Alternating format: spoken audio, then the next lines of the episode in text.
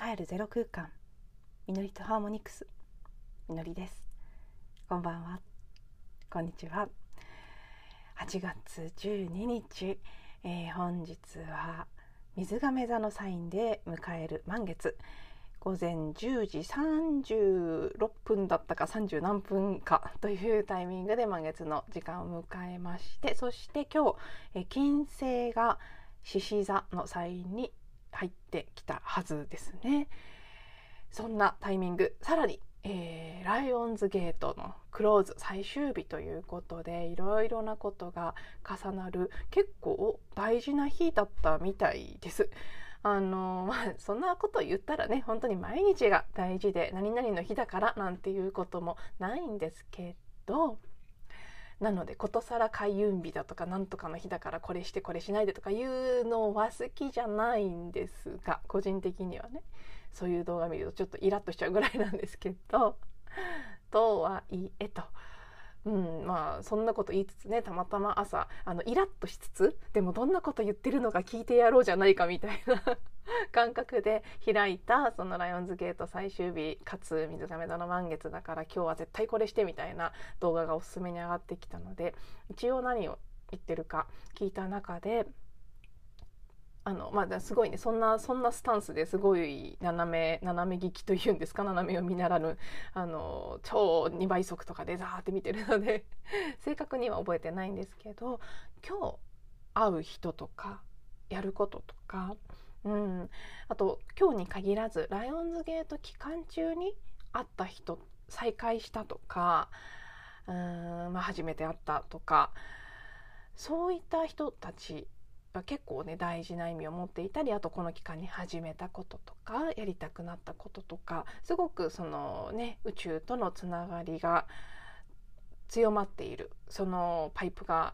確立されている期間に起きたことですから未来の自分とか本当の自分魂的な自分からの、えー、メッセージやサインも受け取りやすい時期になっていた。そういう期間に起きたこと出会ったことそれらはすごい意味を持っている。だからこそのこの最終日にこの期間何があったかなって振り返ってみるのはおすすめですっていうねそのアクションのレベルで、えー、まあ開運法的に紹介されていてそれはなるほどなと思ったので是非私もやってみたいなと思ったんですけど、まあ、7月26日から今日までの間に起きたことすごく私自身は前半に体験したことと後半特にピークを迎えた8月8日以降に体験したことや自分が受け取った感覚っていうのがもう全く違うのでざっくり3段階か4段階ぐらい切り替わったかなっていう感じ、まあ、少なくとも3段階は切り替わった感覚があるんですよね自分の中で。なのでまあ、この後落ち着いて、えー、この期間を振り返るそんな時間をとってみたいなというふうに思っていますので、まあ、半分受け売りでもありますが ご興味ある方は是非そんなふうに今日という時間を過ごされてみられると良いかなと思いますし、えー、まあね、この音声を私が今から出すとなると今日聞いてくださる方の方が数は少ないと思いますので別に明日でもいいと思うんです。明日振り返ってみるというのでもいいと思います。この12日までの期間を振り返ってみる。さらにですね明日8月13日はペルセウス座流星群がえー、て言うんでしょうね。起きるっていうんですか？見えるっていうんですかね？がそのエネルギーがかなり強く、えー、降り注ぐということなのでライオンズゲートは一旦閉じますけどまだまだ、えー、宇宙的に言うとパワフルな日が続くのかなと続くというか少なくともね明日、まあ、ペルペルセウス座流星群ちょっと発音するの難しいですね。ペルセウス座流星群もう明日がピークということなので明日だけが見られる日ということではないんだと思います。でなんか日本でも観測できるみたいですね。ちょっと東京私が住んでるエリアは何だっけな昨日？妹が調べたら深刻な公害により観測できる確率が低いですみたいなこと書かれてたって言ってちょっとショックを受けたんですけど。はい。この東京のど真ん中は深刻な公害人口の公害により見られるかどうかは怪しい。あと満月が近いというのもあってね。ちょっとあの明るい夜空が明るい都内とかでは難しいかもしれませんけど。うん。なんか田舎にたまたま行ってるとかねそういうタイミングの方はもしかしたらペルセウス座流星群も結構な頻度で、えー、流れ星流れるみたいですから見られるとそれも楽しそうだなと。ね、私は多分難しいと思いますけど 夜明けの空4時とかねその時間が見えるそうです。で、まあ、見えようが見えまいがですね今晩はその満月もやっぱりうん、昨日のエピソードでお話しした通り今日はもうすでに雨が都内は降り始めているので全国的に降ってるところが多いと思いますけど台風接近中ということですから。今日お月様が見えるところは 日本国内で探すの難しいかもしれませんけど私は昨日あの録音を終えてから自分で話しながらそうだそうだ今日満月見といた方がいいんだなって気がついてすぐベランダに見に行きましたらもうすっごいナイスタイミングでとっても綺麗なちょうどいい感じに雲がかかって雲がかかったからこそそこが彩雲のような感じになって、ね、ムーンボーっていうんですかね。あの大変美しい瞬間を目撃することができてその写真は近いうちに明日できれば明日ブログにでも記事とともに載せようかなというふうに思っていますけどそんな感じで満月エネルギーを浴びてからの今日そして、まあ、明日ねペルセウス座流星群がどんな感じでキャッチするか分かりませんけど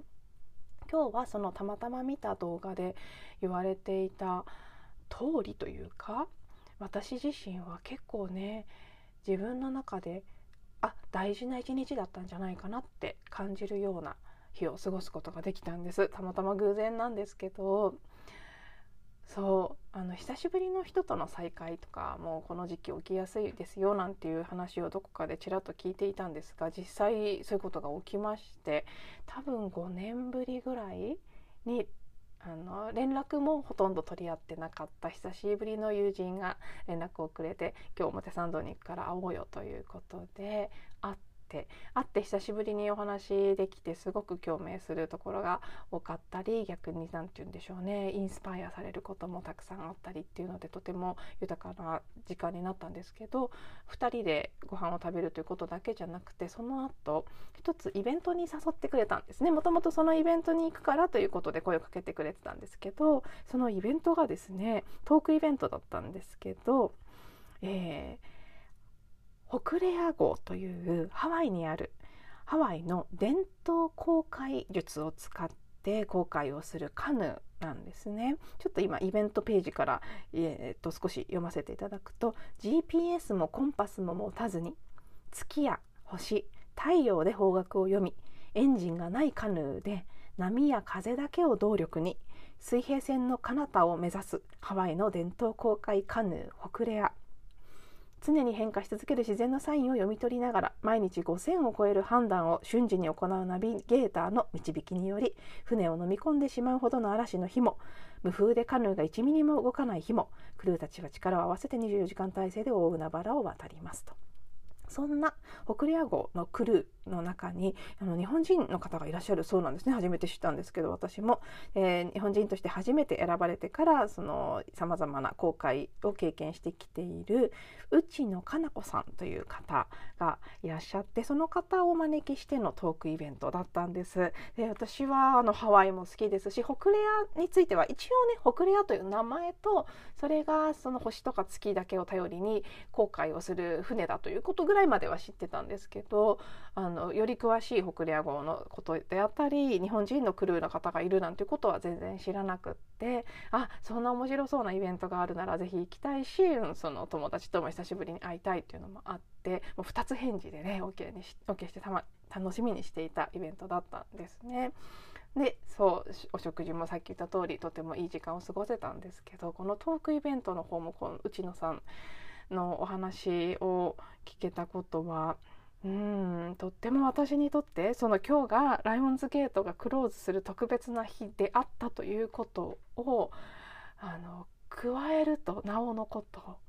ちょっとねこう胸に熱いものがこみ上げてくるくらい感動的なあこれが何につながるかっていうのは全然わからないけれどもなんだかすごく大切な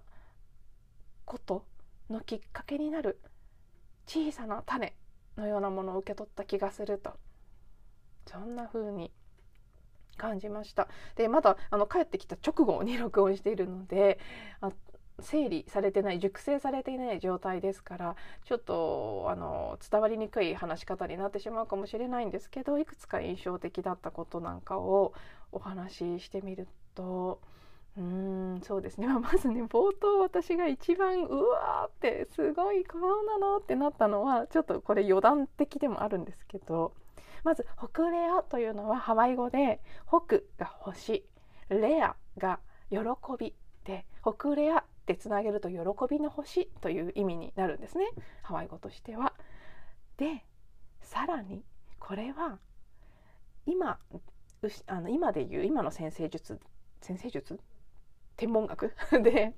天文学ですね、えー、牛飼い座の一等星であるアルクトゥルスという星。ハワイでアルクトゥルスという星を北レアと呼んでいた。北レアってそのね言葉そのものの意味を言うと喜びの星なんですけど北レアっていうのはどの星だったかっていうとアルクトゥルス。そしてアルクトゥルスというこの星はハワイ諸島の真上ハワイ諸島の真上をね横切る星なんですって。でだからあのポリネシア諸島の人たちあのポリネシア文化圏っていうのはね今日も説明があってと思ったんですけど本当にロシアよりも大きいぐらいの面積ポリネシア諸島と呼ばれるところ、まあ、ハワイを頂点に左下にニュージーランド右下に、えっと、イースター島とかを含むあの島ですねがある三角形の地帯にあるたくさんの島々のことをポリネシア諸島と呼ぶんですけれどもそのそれだけ広い海洋文化圏だったにもかかわらず言語が共通していたり文化が共通していたりして明らかに交流していたという痕跡が残ってるんですね古代から。どうやってじゃあ古代のポリネシアの人たちは航海して船で行き来をしてたのかっていうことのまあ、それをそのその時代に使われてた航海術を再現して現代に船をもう一回作り直してその航海を実践しているのがその北レア号というカヌーなんですけどその時、えー、タヒチであったりその他のねポリネシア諸島からハワイ諸島に向かって航海をしていたカヌーがハワイに向かう目印にしていたのがこの北レア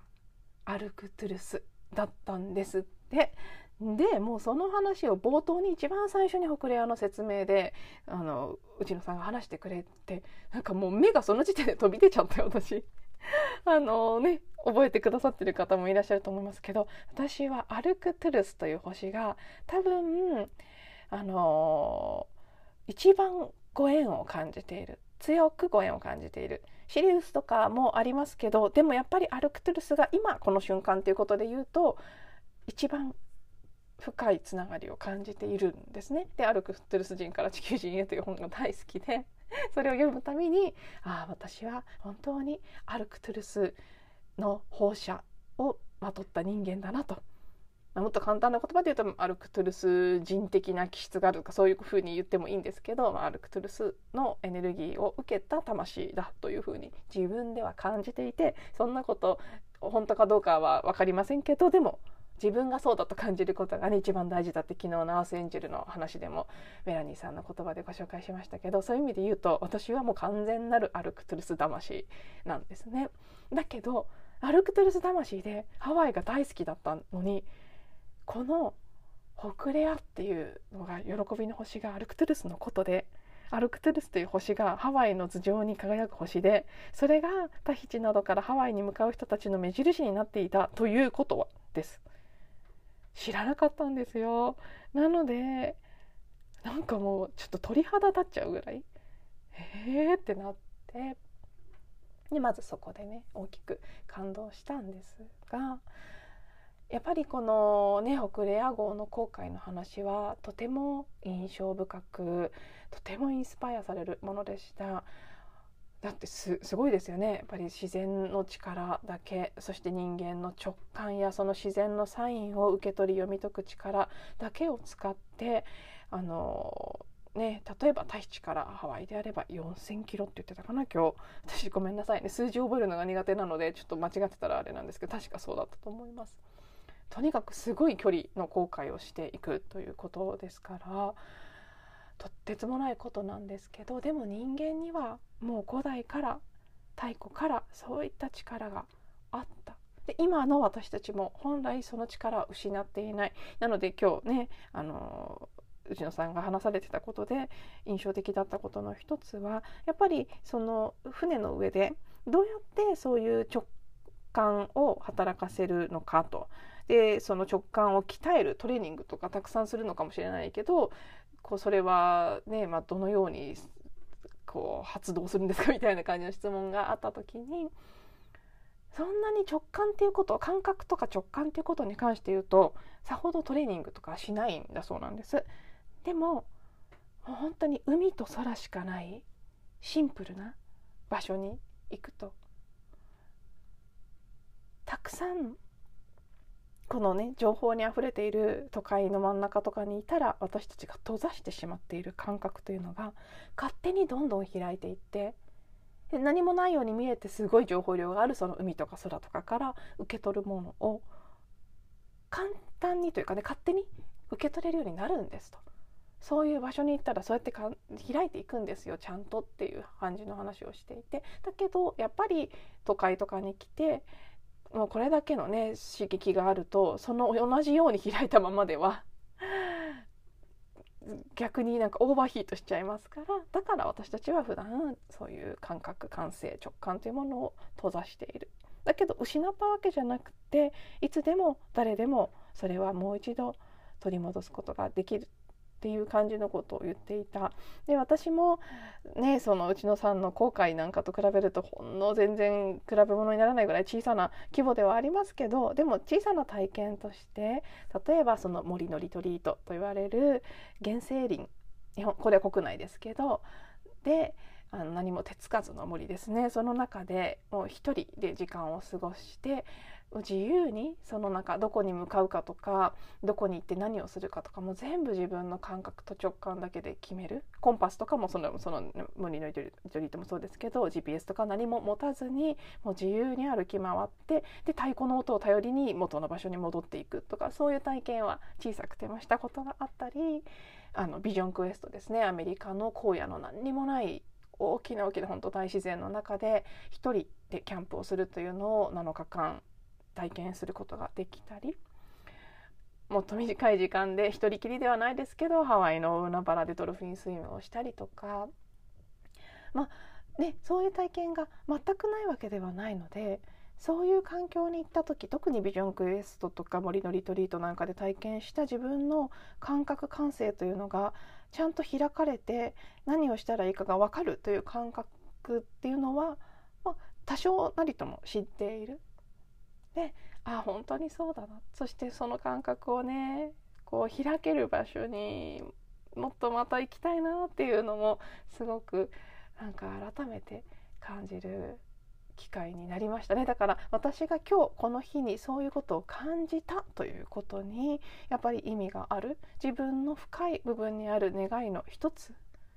であんまり昨日までは意識していなかった部分に今日このイベントをきっかけにすごくつながらせてもらえたなっていう感じがしていてこれはどういう形で展開してくるのか分かりませんけど本当にもっともっとこの自分のね昨日の話ともつながりますけどアスエンジェルだからこそ持っているものすごく鋭敏な感受性感性感覚直感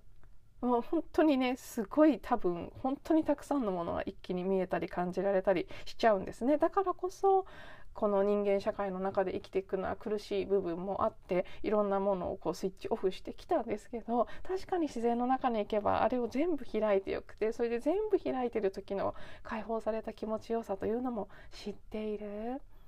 あそうだったって。そこで何かこ自分のこの感性や感覚を活かせるものっていうのが出てくるのかもしれないっていうことをなんとなくね思い出したというのが一つ私にとっても重要でしたし多分多くのこのまあ、皆さん聞いてくださってる方皆さんが都会かどうか分かりませんけどでもその北レア号が行くような何もない太平洋の、ま、なんかど真ん中とかと比べたら少なくともいろんなものがある場所に私たち誰もが生活していてその中で忘れている何かを思い出す機会が、まあ、これからねどんな形でかわからないけれども与えられて私たち一人一人がそういうこう今日も一つのテーマとして挙げられてましたけど時間の流れであったりゆったりとした海の上で過ごすような時間の流れであったり何もないだけど全てがあるっていう感じのシンプルな自然の中にある何かメッセージとかサインというものを受け取っていくようなこととかそういったうん本来と言っていいのかわからないですけれども原初のと言ったらいいですかね。人間の能力あり方というもの、まあ、コンタムリープ量子的飛躍なんて言葉も何度も使っていますけどその一度眠ってしまった本来の私たちが持っている英知や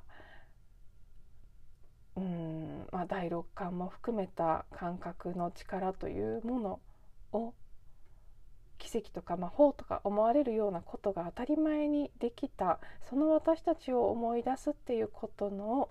まあ、そういうタイミングでもあったと思うんですね今回の「ライオンズゲート」っていうのは。でその今回のこの期間でいきなりそれが起きたというよりはその始まりのうーんまあ種から芽が出たような段階なのかなと思うんですけどなのでね今日そういう実際にそんな方法で大公開をしている人たちの話を直接そのクルーの一人の方から聞けたっていうのはね結構大きかったですしこの話を私の音声を通じて聞いてくださってる方たちにも多分何かそれが関係しているからこの種がこここの音声を通して広がっていってるのかなというふうに思ったりもしますね。で、えー、とどうしようかなもう22分これだけで22分になっちゃったのでもう1個話したいんですけどそれを話すと30分を優に超えてしまいそうな気がするのでちょっとすごい物足りない感じはしますが一旦ここで今日は終わりにしてみようかなと思います。私自身はこの後喋り続けて明日の分を録音するかもしれませんがまずは一旦ここまでで、えー、2, 2話に分けようということにしてみますね。ご興味あればまた続きも聞いていただけたら嬉しく思います。では最後まで聞いていただいてありがとうございました。また次のエピソードでお会いしましょう。